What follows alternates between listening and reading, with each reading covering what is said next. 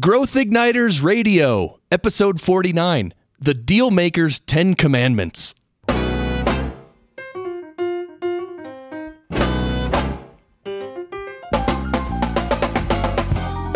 This episode is brought to you by Business Advancement Incorporated, enabling successful leaders and companies to accelerate to their next level of growth. On the web at businessadvance.com. And now, here's Pam and Scott. Thanks, Chris. I'm Pam Harper, founding partner and CEO of Business Advancement Incorporated. And right across from me is my business partner and husband, Scott Harper. Hey, Scott. Hi, Pam. And as always, it is such a pleasure to be joining you again for another episode of Growth Igniters Radio. And if this is your first time listening, our purpose is to spark new insights, inspiration, and immediately useful ideas for leaders to take themselves and their companies to their next level of success. So, Pam, what's our topic today? Making successful deals under any circumstances. All right. Those of you out there who know us know that we're big believers in collaboration and win win scenarios as the basis for accelerating growth and success.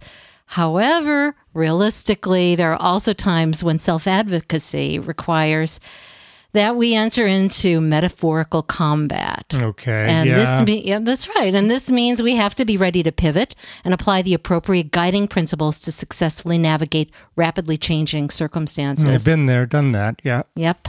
And that's why we're pleased to have as our guest today Jeff B. Cohen, Esquire, author of the highly regarded 2015 book, The Dealmaker's 10 Commandments The Essential Tools for Business Forged in the Trenches of Hollywood. A little bit about Jeff. He's a prominent transactional attorney and former child actor, best known for playing the role of Chunk in the Richard Donner Steven Spielberg cult classic film The Goonies. Remember The Goonies? I do indeed. Yes. Great, great film. Yes. He is co founder of Beverly Hills based Cohen Gardner LLP and has been named by Variety to both its Dealmakers Impact List and Legal Impact List. Jeff is a distinguished lecturer and active writer. He's authored numerous articles discussing business, technology, and entertainment matters for CNBC, The Huffington Post, Backstage, Lawyerist, and others. He's also proud to serve on corporate boards in both the nonprofit and for profit arenas. And you can read a lot more about Jeff by going to the episode 49 page at growthignitersradio.com. Jeff, welcome to Growth Igniters Radio.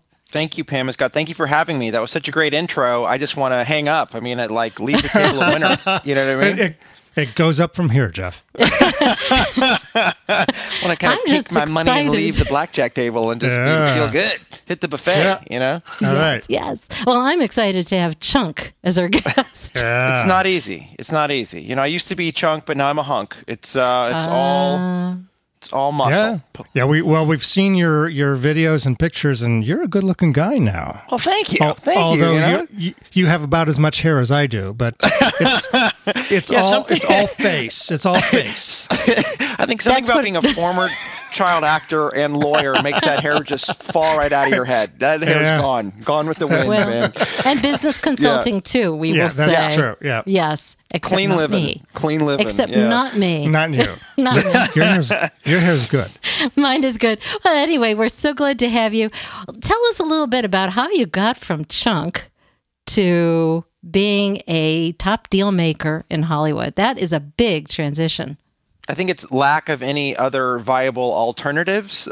You know, you know, I, I was a kid actor uh, and you know grew up in the entertainment industry in LA and uh, had some success and, and it was really what I wanted to do. But then you know I fought a child actor's greatest nemesis, which is puberty, and I lost. You know, I looked different and I went from you know being this cute little chunky kid to looking different and having acne and you know your voice changes and I couldn't you know I couldn't get work you know and anyone who says they give up acting i- intentionally is is lying. I want to be clear about that, uh, Pam and Scott. Um, Okay. acting is the best job in the world. Everyone is nice to you. They feed you. Get to play make believe. Uh, you get to travel. It's great. Sounds fun. So when I was a, a teenager, I had to kind of figure out, Jeff, you know, it can't be over. You have to still be good at something. And, you know, for me, it was kind of the search of, you know, okay, I really love entertainment. Uh, I think kind of art and entertainment is what civilizations gift to the uh, to, to future generations, and how could I make an impact?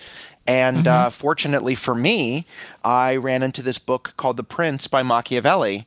And, you know, it was written in the early 1500s, the early. Italian Renaissance. And it was, you know, for my money, the greatest self help book of all time. It was, uh, you know, about 100 pages. And it was basically this political philosopher, Niccolo Machiavelli, his advice to a prince. If you want to be a prince, if you want to gain power, if you want to win wars, if you want to build your empire, this is how you do it. So, kind of, I think combining my love of entertainment, lack of viable alternatives, uh, and the prince is, is, how I kind of became a deal maker. So, early political science and uh, office politics uh, with a little assassination thrown in. Uh, yes. And we see that also you got involved in a whole bunch of other philosophers. So, how did you decide to put all of this together and you went to law school? Why, why the book now? I think I love philosophy. And, and, and I'll say philosophy, you know, broadly, you know, whether it's Machiavelli or, you know, the, the strategies of Napoleon or Genghis Khan or, you know, the insights of Oprah Winfrey or Steve Jobs or Aristotle. I, I love the idea that even though technology changes, human nature is basically the same.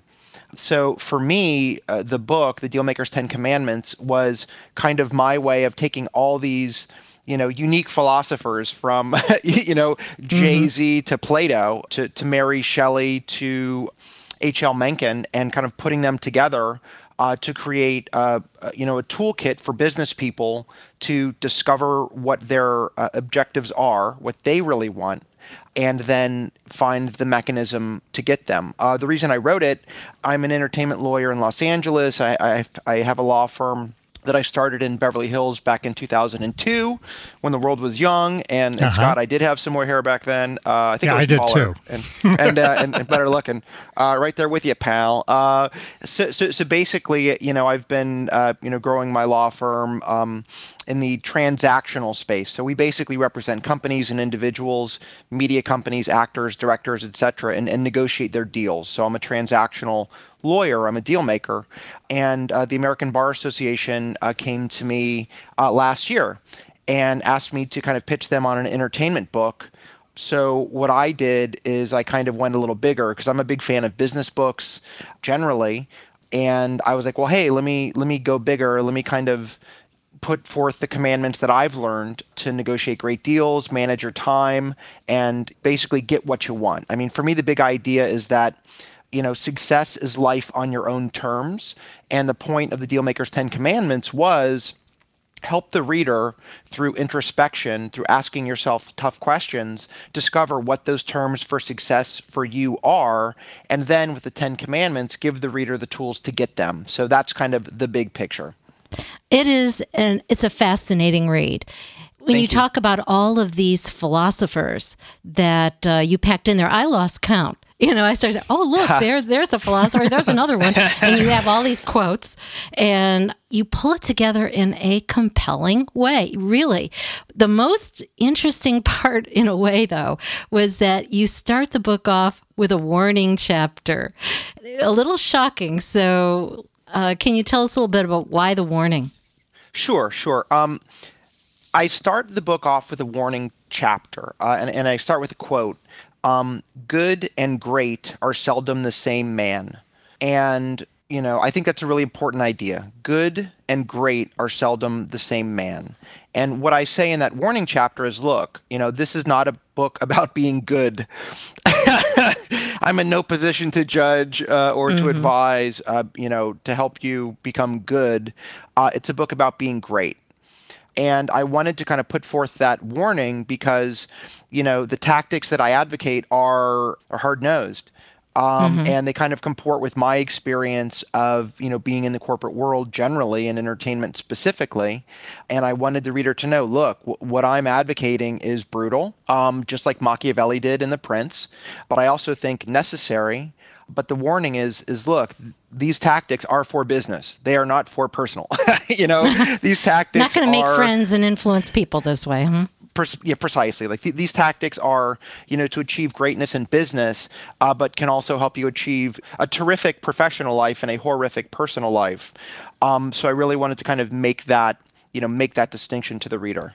So use this with with care and yeah. situational. Uh, situational, and that goes back to the way that we were leading. I was leading into this, which is there's a place for this. You know, we we can't be pretending that uh, we can always get a collaborative outcome and as I said in my in my own book, Preventing Strategic Gridlock, I talk a lot about collaboration, but at times you're in war. It's not puppies and kittens. Exactly. Yeah. And so uh, there is definitely a place. Well, sure. And I mean, for, for me, and I kind of put forth this idea in, in the warning, in the in the, the kind of warning section, which is, you know, listen, you may not be comfortable using these tactics, but even if you aren't, you should know that they exist merely exactly. from a position of self defense. Because even if yep. you're not comfortable using this, many of your opponents will be completely comfortable using it. So merely from a position of self defense, you should know kind of know what, about it. what's going to be thrown at you. Exactly. And we're going to take a quick break. When we come back, we'll speak more with Jeff B. Cohen, Esquire, about a few of the Dealmaker's Ten Commandments. Stay with us. You are listening to Growth Igniters Radio with Pam Harper and Scott Harper. Brought to you by Business Advancement Incorporated on the web at businessadvance.com. We enable successful companies to accelerate to their next level of innovation and growth.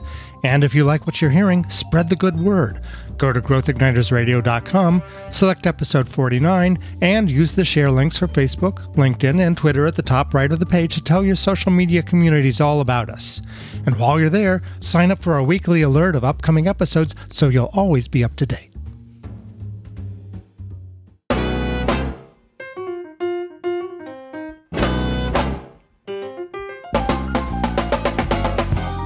Welcome back to Growth Igniters Radio with Pam Harper, that's me, and Scott Harper. Today, Scott and I are speaking with dealmaker Jeff B. Cohen, Esquire, author of the book The Dealmaker's Ten Commandments, about making successful deals under any circumstances. Jeff, how can people find out about your firm and about your book, The Dealmaker's Ten Commandments? Great, thank you, Pam. As, as far as the book, I would just go to Amazon uh, and just type in Dealmakers Commandments, and uh, that book should pop up. We have it as a Kindle, we have it as a hard unit, and also, if you love my voice, I will actually read you the book on an Audible. Um, also, we have a website, dealmakerscommandments.com. Uh, I'm also on Twitter at Jeff underscore B underscore Cohen, and also on Facebook and LinkedIn at as Jeff B as in boy Cohen. Okay, and we also have a PowerPoint of the Dealmakers 10 Commandments that you can access by going to the episode 49 page for growthignitersradio.com. So you're really well connected on the social media here, Jeff. Is I it important it. is it important to have that B in there? I have to ask. Jeff B. Um, it's funny actually. The reason why uh, my, I it's funny when I was a kid, uh, and I was going to join the Screen Actors Guild when I first started working when I was around seven. Um, right. There was already another guy named Jeff Cohen in the union, ah. so uh, so I had to I had to use the B. Uh, okay. Uh, so so it kind of stuck. You know, like I think Michael J. elegant. Fox, yeah, right. Yeah, there, there, you go. there you go. There you Jeff go. Or B. Pamela Cohen S. Esquire. Harper. I like that. Yeah. It, sounds, it, sounds, like an aristocrat. You know, I kind of dig does. that. Yeah. Well, okay. And so, speaking as the aristocrat, your first commandment here is it's better to be feared than loved. Can you tell us a little bit about how you came to that commandment? Yeah, why? Sure. Dealmaker's Commandment one, uh, it is better to be feared than loved. I absolutely stole uh, from Machiavelli, from Niccolo Machiavelli. The basic premise is as follows As a leader, uh, as an entrepreneur, as a business person, uh, is it better to be feared or is it better to be loved? And we are taught to be loved. That's that's the, the mechanism for success. You know, you're loved by your teachers, you get a good grade. You're loved by your boss, you get a promotion. Um, but the problem is, to be loved, you usually have to act in the best interest of the institution. and the institution is also acting in its own best interest. Mm-hmm. Uh, so, you know, after you've worked at the company for 20 years or 30 years and they downsize and you're out uh, because that's in their best interest, you're out of luck. So, the big idea is if you have to choose between being loved or feared, it is better to be feared because people love you because they want to, and they fear Mm-hmm. you because they have to. And if you want to build something substantial, your foundation needs to be on something you can control. And you cannot control if people love you. You can control if they fear you. Well, fear sounds pretty uh, intimidating, and there have has to be nuances in fear. You, you can't go in swinging a sword and, and cursing. Or can you? Well, what what do you mean by fear? And Sh- sh- sure. do you Um, titrate it? Yeah, absolutely, absolutely. Fear is punishment, uh, and kind of in that chapter, I I I basically have this formula, this high tech formula that I call the power punishment paradigm. Basically, bad behavior requires consequences. Bad behavior being if people or entities um, act against your interests, and if you know people act against your interests, you have to be able to punish them to make sure they don't do that.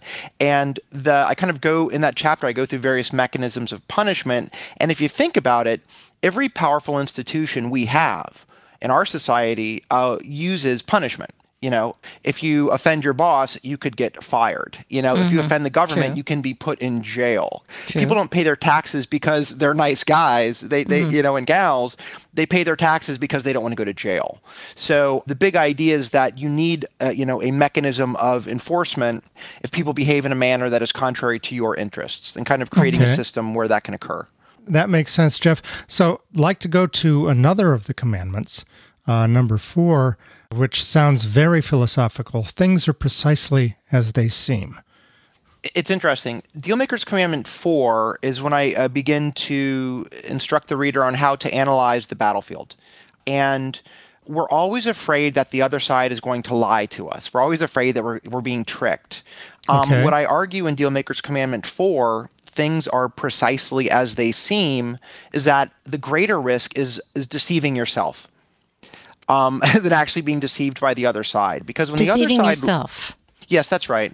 Um, you know, to quote, uh, you know, Paul Simon in The Boxer, all lies and jest. Still, a man he hears what he wants to hear, and he disregards the that's rest. the rest, yes. right? Um, I think there's a very human uh, quality, which is beautiful, but also potentially destructive, of viewing a set of facts and twisting it to become what you want. You know, Constructing basically the big- story is really Yeah. what you're saying. yeah, that's right. I mean, basically, when you when you uh, walk in and you see your spouse, uh, you know, in bed with your best friend, and they say it's not what it looks like, it's actually exactly what it looks like. You know what I mean? You know, the big idea is you have to basically eliminate anger, you have to eliminate desire, you have to eliminate morality, and just kind of look at the facts exactly as they are. And whatever path that takes you down, whether it makes you feel good or bad, it is what it is. Because Okay. if you can't accurately assess the battlefield as it is, you're going to make poor decisions. So, no rose-colored glasses, No hopium. no, hopium, and no uh, no awfulizing either. That's true. yeah, data is data. Yeah, that's right. Yeah, so you're you're just exactly seeing it as objectively as you Well, can. It's it's interesting. Basically, through that chapter, what I use is Occam's razor, uh, which Right. is the idea that you know, in, in its simplest terms, the idea is that the simplest explanation is the best explanation. So scientists use Occam's razor to shave away unnecessary variables when they're, you know, uh, using an equation to analyze a phenomenon.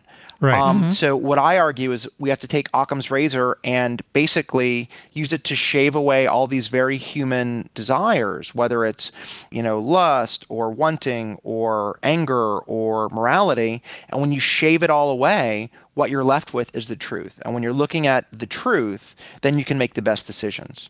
What I really hear is that you have to slow yourself down in some way because so much of deal making, especially when you're faced with a combat situation, emotion is a very natural kind of thing, one way or the other.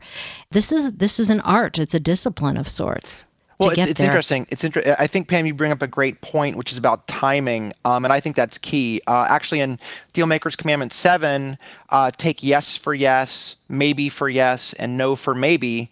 Uh, the whole idea of that chapter is that deal making is a dance. It's offer, counter, close, offer, counter, close, and you can go back and forth a number of times, but the dance steps are always the same. And I kind of go through various mechanisms to increase the tempo when it's in your favor, decrease the tempo, or just stop the dance when that's in your favor. So, absolutely, you know, not being impulsive and kind of taking your time and making sure that if you want to be the conductor, you have to be able to kind of change the tempo. So I think timing, as far as the back and forth, is, is crucial. So that's a really good point. So, in terms of part of that, you have to be able to choose the right opponent, as you've said. And I was fascinated by uh, your commandment five of no pig wrestling. First of all, who's the pig? well, I guess I guess that's, that's all perspective, I suppose. Uh, you know, I view various opponents as pigs, and I imagine they, they view me the same way. They, they do me the same honor. Um, Dealmaker's Commandment Five uh, is no pig wrestling. What's a pig, I guess? How would you describe a pig? Well, the idea is that never wrestle a pig because you get dirty and the pig enjoys it.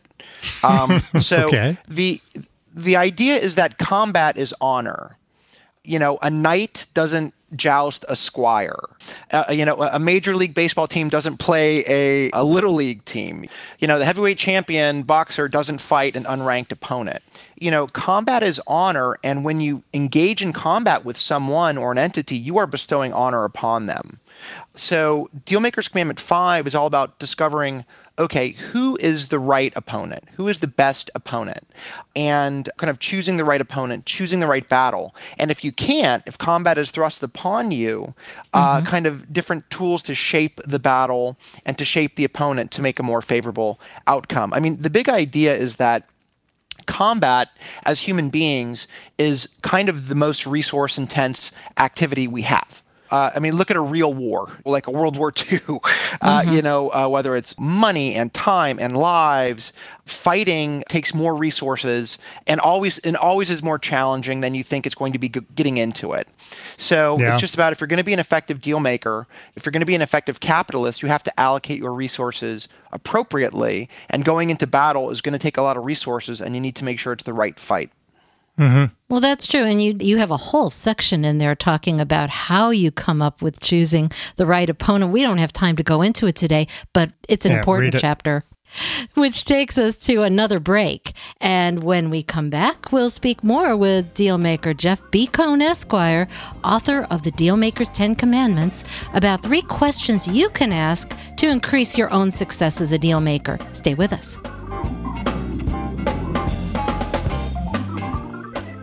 During this holiday season, Scott and I want to thank you for being part of the Growth Igniters radio community.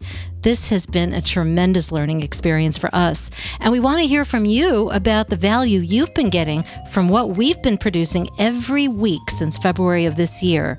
Go to growthignitersradio.com and click Contact Us at the bottom of the page, and who knows, your feedback may end up featured on our website. And along those lines, who would you like to hear from as a guest in the coming year? We're always on the lookout for more best selling authors, innovative CEOs of successful companies, and emerging thought leaders to learn from. Again, go to growthignitersradio.com, click contact us at the bottom of the page, and we'll get back to you to follow up.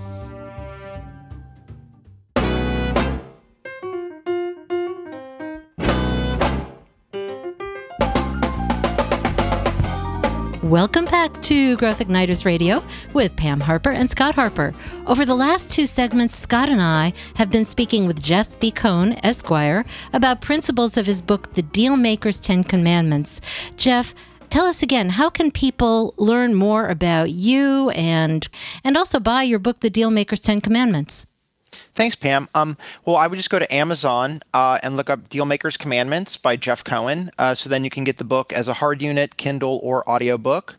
Uh, we have a website, dealmakerscommandments.com, and I'm available on uh, Twitter as Jeff underscore B underscore Cohen, and on LinkedIn and Facebook as Jeff B as in boy Cohen. Okay. And again, you can go over to the episode 49 page and download a special PowerPoint that Jeff has for us to give an overview of all of those 10 commandments, not just the few that we had. Yeah, so it summarizes. Right. So let's get back to our conversation. This is the part of Growth Igniters Radio where we like to take time to come up with actionable advice that our listeners can immediately apply to their own lives and businesses. Today, it makes sense to talk about some of the uh, self mastery tips that you have in your book. Why is it important to have self mastery in this way? The way I've broken down the book is is basically there's 10 chapters and each of the chapter has one of the deal makers 10 commandments which is kind of like the intellectual foundation of how deals are made, you know, business is done, etc. Um, and then within each of those 10 chapters I have a specific question for self-mastery. The idea being uh, and I'll use a quote from Steve Jobs which I love, your time is limited, so don't waste it living someone else's life. The big idea okay. is that you must have self examination to really discover what you want, what makes you happy, what you are afraid of, you know, what's holding you back to achieve success. You know, again, as I said previously, I believe that success is life on your own terms.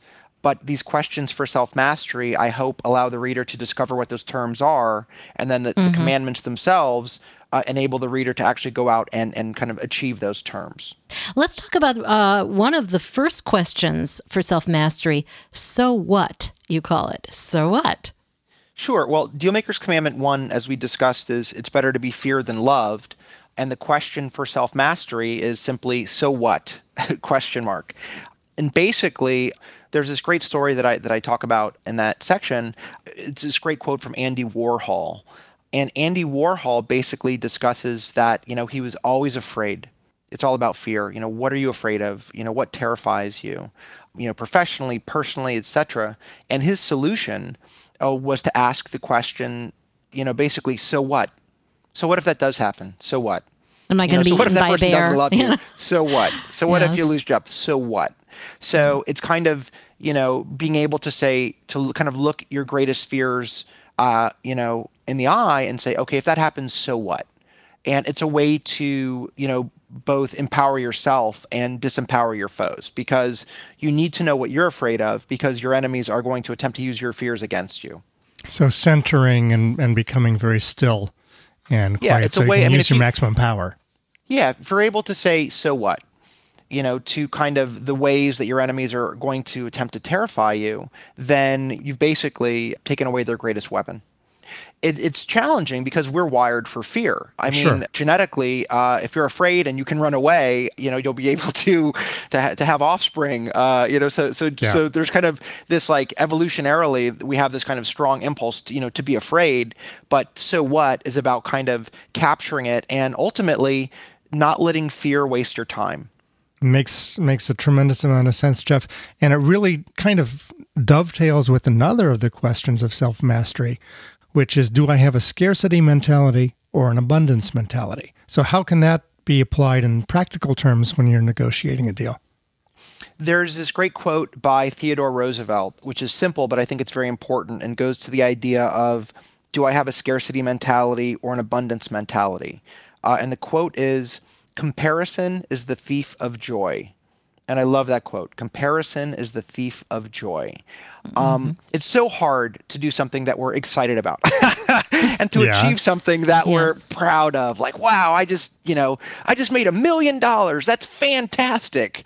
But yeah. the moment you go, but wait a minute, Mark Zuckerberg has 6,000 has 6,000 uh, of those million dollars that I just Suddenly made. it's not the same. Yes. Yeah. Yes. Precisely. So the idea of, of kind of uh, training your mind to have an abundance mentality versus a scarcity mentality, I think is really important to kind of maintaining the ability to have joy.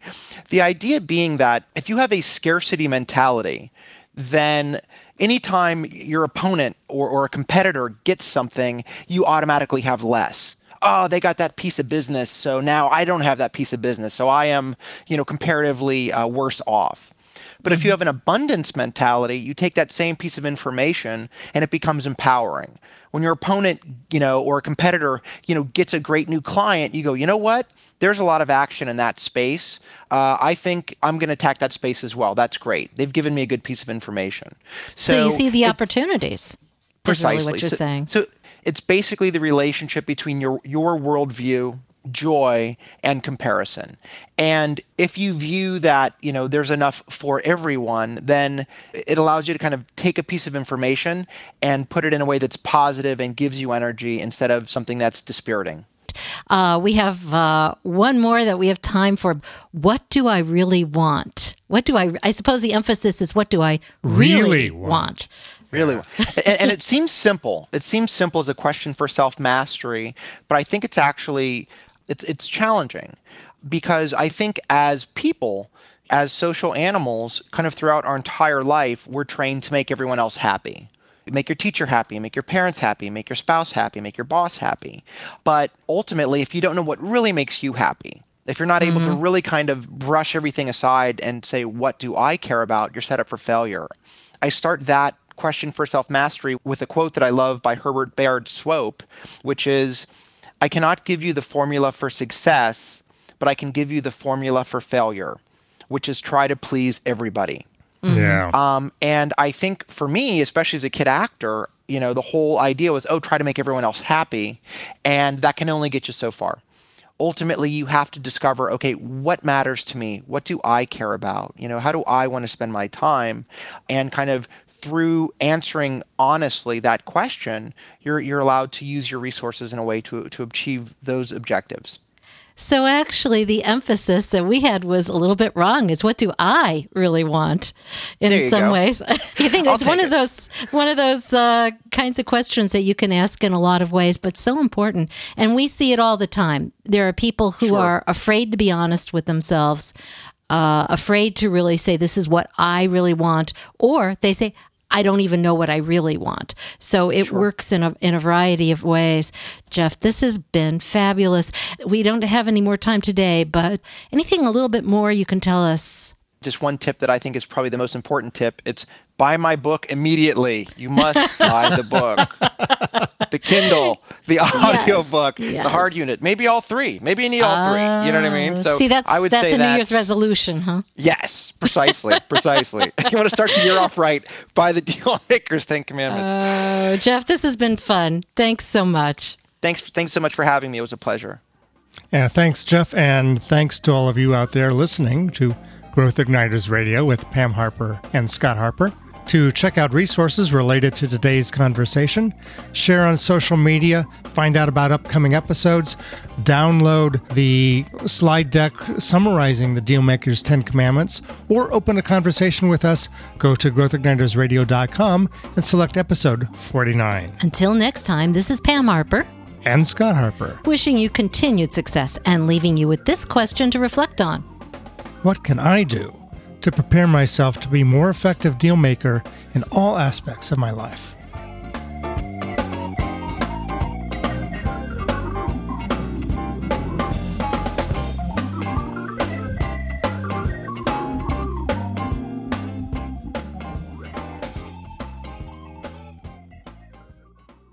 Growth Igniters and Growth Igniters Radio are service marks of Business Advancement Incorporated. All Growth Igniters radio episodes are copyrighted productions of Business Advancement Incorporated, intended for the private use of our audience. Except as otherwise provided by copyright law, all other uses, including copying, editing, redistribution, and publication without prior written consent of Business Advancement Incorporated, are prohibited. All rights reserved.